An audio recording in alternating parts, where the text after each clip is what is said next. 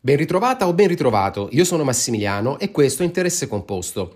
In finanza personale si discute quasi esclusivamente di risorse e attività finanziarie, come è giusto che sia, ma si parla troppo poco di una risorsa che non è di natura strettamente finanziaria, ma che rappresenta la tua risorsa più importante.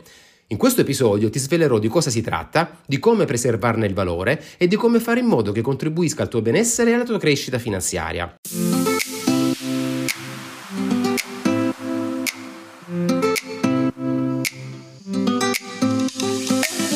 Ciao e benvenuti a Interesse Composto, il podcast dedicato ai piccoli risparmiatori che vogliono imparare a gestire meglio i loro soldi per migliorare il loro benessere finanziario.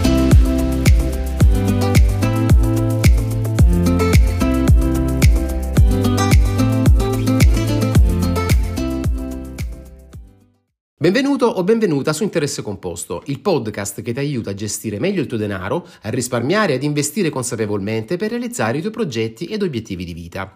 Quando si tocca l'argomento finanza personale e investimenti, si finisce inevitabilmente per parlare di attività finanziarie, nonostante la maggior parte del tuo valore, come del mio d'altronde, molto probabilmente non sia contenuto nelle attività finanziarie che possediamo. Da una parte è logico che l'attenzione vada sempre a finire sulle attività finanziarie, perché il loro valore ci sta sempre sotto gli occhi ed è facilmente misurabile. E quindi azioni, obbligazioni, fondi di investimento, immobili, oro, criptovalute, liquidità finiscono per monopolizzare presto l'attenzione. Tuttavia, si parla molto poco e in maniera troppo poco approfondita della risorsa di maggior valore per ciascuno di noi, che però non può considerarsi un bene di natura strettamente finanziaria. Ma la colpa per cui non si parla a sufficienza di questa risorsa è ben distribuita tra industria finanziaria, educatori e divulgatori finanziari più in generale. Ma anche io e te abbiamo la nostra parte di colpa, in quanto ci concentriamo sempre sulle attività il cui valore ci sta costantemente sotto il naso e finiamo sempre per dimenticarci di quella che a conti fatti è la risorsa più importante di tutte. Sto parlando di noi stessi. Siamo noi la nostra risorsa più importante. E quello che sto dicendo non è una banalità e non sto facendo nemmeno retorica spicciola. Sei davvero tu il tuo bene più prezioso, anche dal punto di vista finanziario. Perché se prima di preoccuparti del tuo denaro e delle tue attività finanziarie non ti preoccupi di dare valore a te stesso, difficilmente avrai il denaro sufficiente da investire negli asset finanziari necessari per far crescere il tuo patrimonio e quindi la tua ricchezza. Ma adesso facciamo un passo indietro e andiamo a vedere cosa intendo quando parlo di risorsa più importante e di preoccuparti di te stesso. Come mi avrai già sentito dire se segui il blog, il podcast o hai letto il mio libro, il corretto processo di costruzione di ricchezza è uno solo ed è sempre lo stesso. Guadagna, risparmia e investi. A meno che tu non abbia ricevuto un'eredità importante o non sia il vincitore di una lotteria, tutto ciò che possiedi sotto forma di ricchezza finanziaria e patrimoniale più in generale deriva dal risparmio accumulato anno per anno e che magari hai investito in modo che quel denaro lavorasse per te. Ma tutto il risparmio accumulato da dove proviene? Qual è il motore di tutto il processo di costruzione di ricchezza? Evidentemente tutto deriva dal reddito che hai prodotto in passato, che produci nel presente e da quello che produrrai in futuro. E tu sei in grado di produrre quel reddito perché con il passare del tempo hai accumulato conoscenze, competenze, abilità che monetizzi costantemente attraverso il tuo lavoro. Ed è questo il nocciolo della questione proprio quel complesso di abilità e competenze che ti consentono di generare reddito e guadagnare. Sto parlando del tuo capitale umano, della risorsa più importante per te, come per me e come per chiunque altro. Il capitale umano è costituito da tutto l'insieme di conoscenze, abilità e competenze che hai acquisito nel corso della tua vita e che ti consentono di produrre costantemente reddito per te e per la tua famiglia. Comprendi ora il motivo per il quale ti ho detto che la risorsa più importante di tutte, anche più dei tuoi stessi beni e del tuo denaro, sei proprio tu? Anche se il capitale umano non è una grandezza finanziaria in senso stretto e non rientra nel conteggio del tuo patrimonio e della tua ricchezza, è come se lo fosse, perché il tuo capitale umano nel corso del tempo verrà convertito gradualmente in ricchezza finanziaria e patrimonio, prima attraverso il tuo lavoro e di conseguenza con il risparmio e l'investimento. In teoria puoi quantificare facilmente il valore del tuo capitale umano, Basta sommare tutti i redditi futuri che attraverso le tue competenze e abilità potrai generare da oggi e fino a che ne avrai voglia e forza. Nella realtà, invece, arrivare ad un valore preciso del tuo capitale umano è molto più complesso, Perché nella determinazione del valore del capitale umano rientrano tutta una serie di variabili che sono difficili da stimare, ma da cui purtroppo dipende in maniera determinante il suo valore. Quali sono queste variabili?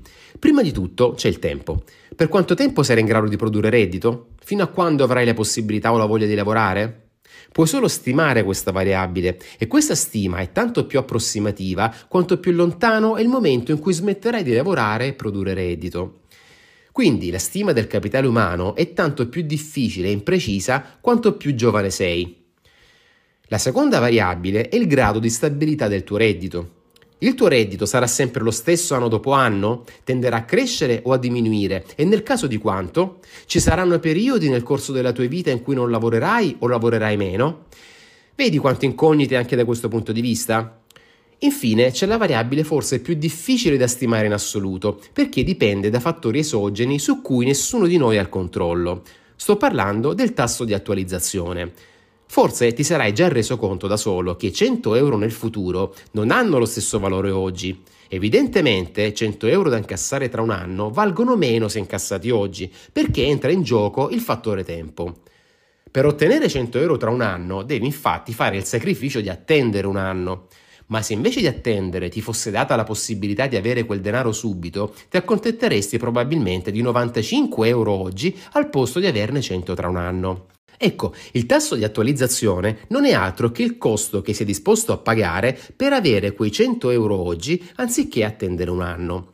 Questo nella sostanza è il processo di attualizzazione, cioè determinare il valore che avrebbe oggi una certa somma futura. Nel caso di prima, se il tasso di attualizzazione fosse del 5%, 100 euro tra un anno oggi avrebbero proprio il valore di 95 euro che equivale anche ad investire 95 euro oggi al tasso del 5% per avere 100 euro tra un anno.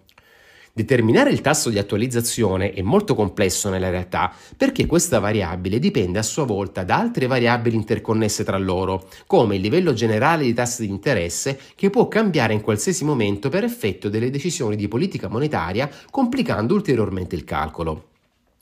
Ecco perché è molto difficile arrivare ad un valore preciso del capitale umano e il motivo per cui è più corretto parlare di stima piuttosto che di calcolo. Appunto perché per ottenere il valore del capitale umano occorre fare delle assunzioni probabilistiche, delle previsioni in sostanza, sulle variabili in gioco. Pertanto non avrai mai un valore esatto del tuo capitale umano, ma solo una stima più o meno attendibile con un certo grado di probabilità.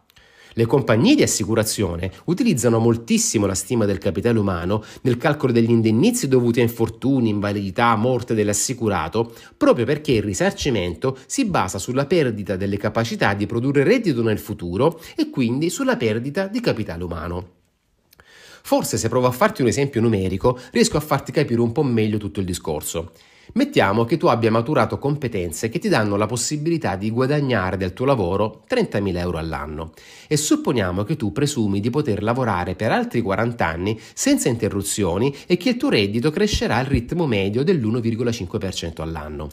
Quindi il primo anno guadagnerai 30.000 euro, il secondo anno per effetto della crescita dell'1,5% ne guadagnerai 30.004, il terzo anno 30.009 e così fino all'ultimo anno, ovvero il quarantesimo.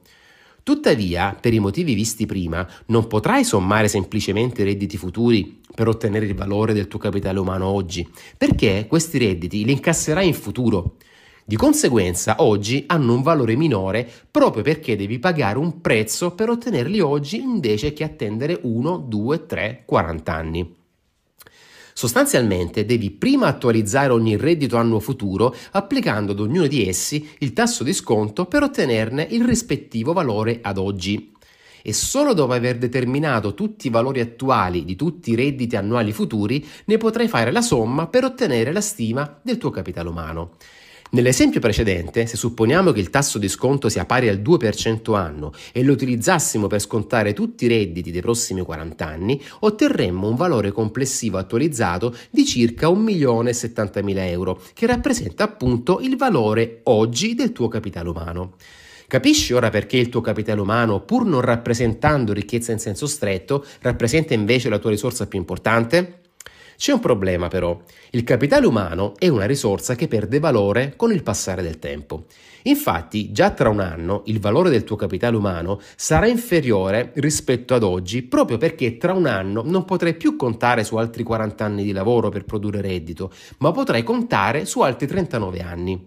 E l'anno dopo ancora su 38 e così via fino a che non arriverai al quarantesimo anno in cui non avrai altri anni di lavoro davanti a te e il tuo capitale umano sarà pari a zero. Ecco perché, a meno che tu non sia già milionario, vale la pena interessarti un po' meno alle tue attività finanziarie per curare un po' di più il tuo capitale umano e preservarne il valore nel tempo. Ma come fai a curare il tuo capitale umano e salvaguardarne il valore? Semplicemente investendo per incrementarlo, aumentando le tue abilità e le tue competenze.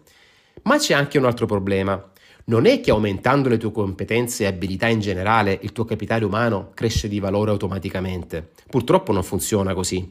Il valore del tuo capitale umano cresce solo se le nuove competenze e abilità acquisite o il miglioramento di quelle che già possiedi possono essere monetizzate attraverso un aumento del reddito futuro. Ad esempio, se fai un corso per diventare sommelier ed esperto di vini, ma non sfrutterai mai quelle competenze per produrre reddito aggiuntivo, il tuo capitale umano non crescerà di un euro. Metti invece di essere un idraulico che si è sempre limitato ad installare sanitari e fare qualche riparazione. Decidi di seguire un corso di formazione per imparare ad installare impianti di riscaldamento. Se quelle maggiori competenze acquisite ti consentiranno di ottenere più lavoro e più entrate in futuro, allora il tuo capitale umano crescerà di conseguenza e in proporzione ai maggiori redditi che potrai produrre con la tua professione o con il tuo lavoro più in generale. Ecco perché, ad esempio, non ha senso spendere decine di migliaia di euro per sostenere un master o una qualsiasi altra attività di formazione specifica se poi non riuscirai a capitalizzare la spesa nel tempo ottenendo un congruo maggior reddito futuro che compensi l'esborso. Acquistare ogni tipo di formazione possibile non vuol dire accrescere il tuo capitale umano. Il capitale umano lo accresci soltanto quando le nuove competenze acquisite o il miglioramento di quelle che già fanno parte del tuo bagaglio possono essere realmente monetizzate attraverso maggiori entrate future. Altrimenti hai solo speso del denaro che ti porterà sicuramente altri tipi di gratificazioni personali, ma non aumenterà di un euro il tuo capitale umano, anzi ridurrà addirittura il tuo capitale finanziario. Nel mio libro 20 passi verso la ricchezza, di cui trovi riferimenti in descrizione, ho utilizzato una metafora per spiegare come evitare che il capitale umano vada completamente perso man mano che passa il tempo. La riprendo qui velocemente. Immagina il momento in cui eri pronto o sarai pronto in futuro per entrare nel mondo del lavoro. Hai con te solo una valigia carica di tutte le tue competenze e capacità acquisite fino a quel momento, quindi carica solo del tuo capitale umano. Devi fare in modo di arrivare alla fine del viaggio con la valigia piena come quando sei partito. Tuttavia, come abbiamo visto prima, il, il, valore del tuo capitale umano decresce anno dopo anno e benché tu possa investire per accrescerlo periodicamente e trarne vantaggio a livello di guadagni, esso si ridurrà inesorabilmente fino ad azzerarsi alla fine del viaggio. Perciò, come puoi arrivare al termine del tuo viaggio con la valigia piena come quando sei partito? La risposta è molto semplice anche se non è proprio scontata. Devi compensare la perdita di capitale umano con il capitale finanziario derivante dall'utilizzo di quelle competenze e abilità che costituiscono il tuo capitale umano. Perciò una parte del reddito che generi nel corso della vita devi necessariamente risparmiarlo e investirlo adeguatamente. In sintesi, se il tuo capitale umano si riduce di anno in anno, devi prima risparmiare e poi investire parte del frutto di quel capitale umano, ovvero del tuo reddito, per costruire un capitale finanziario idoneo a compensare la perdita di capitale umano.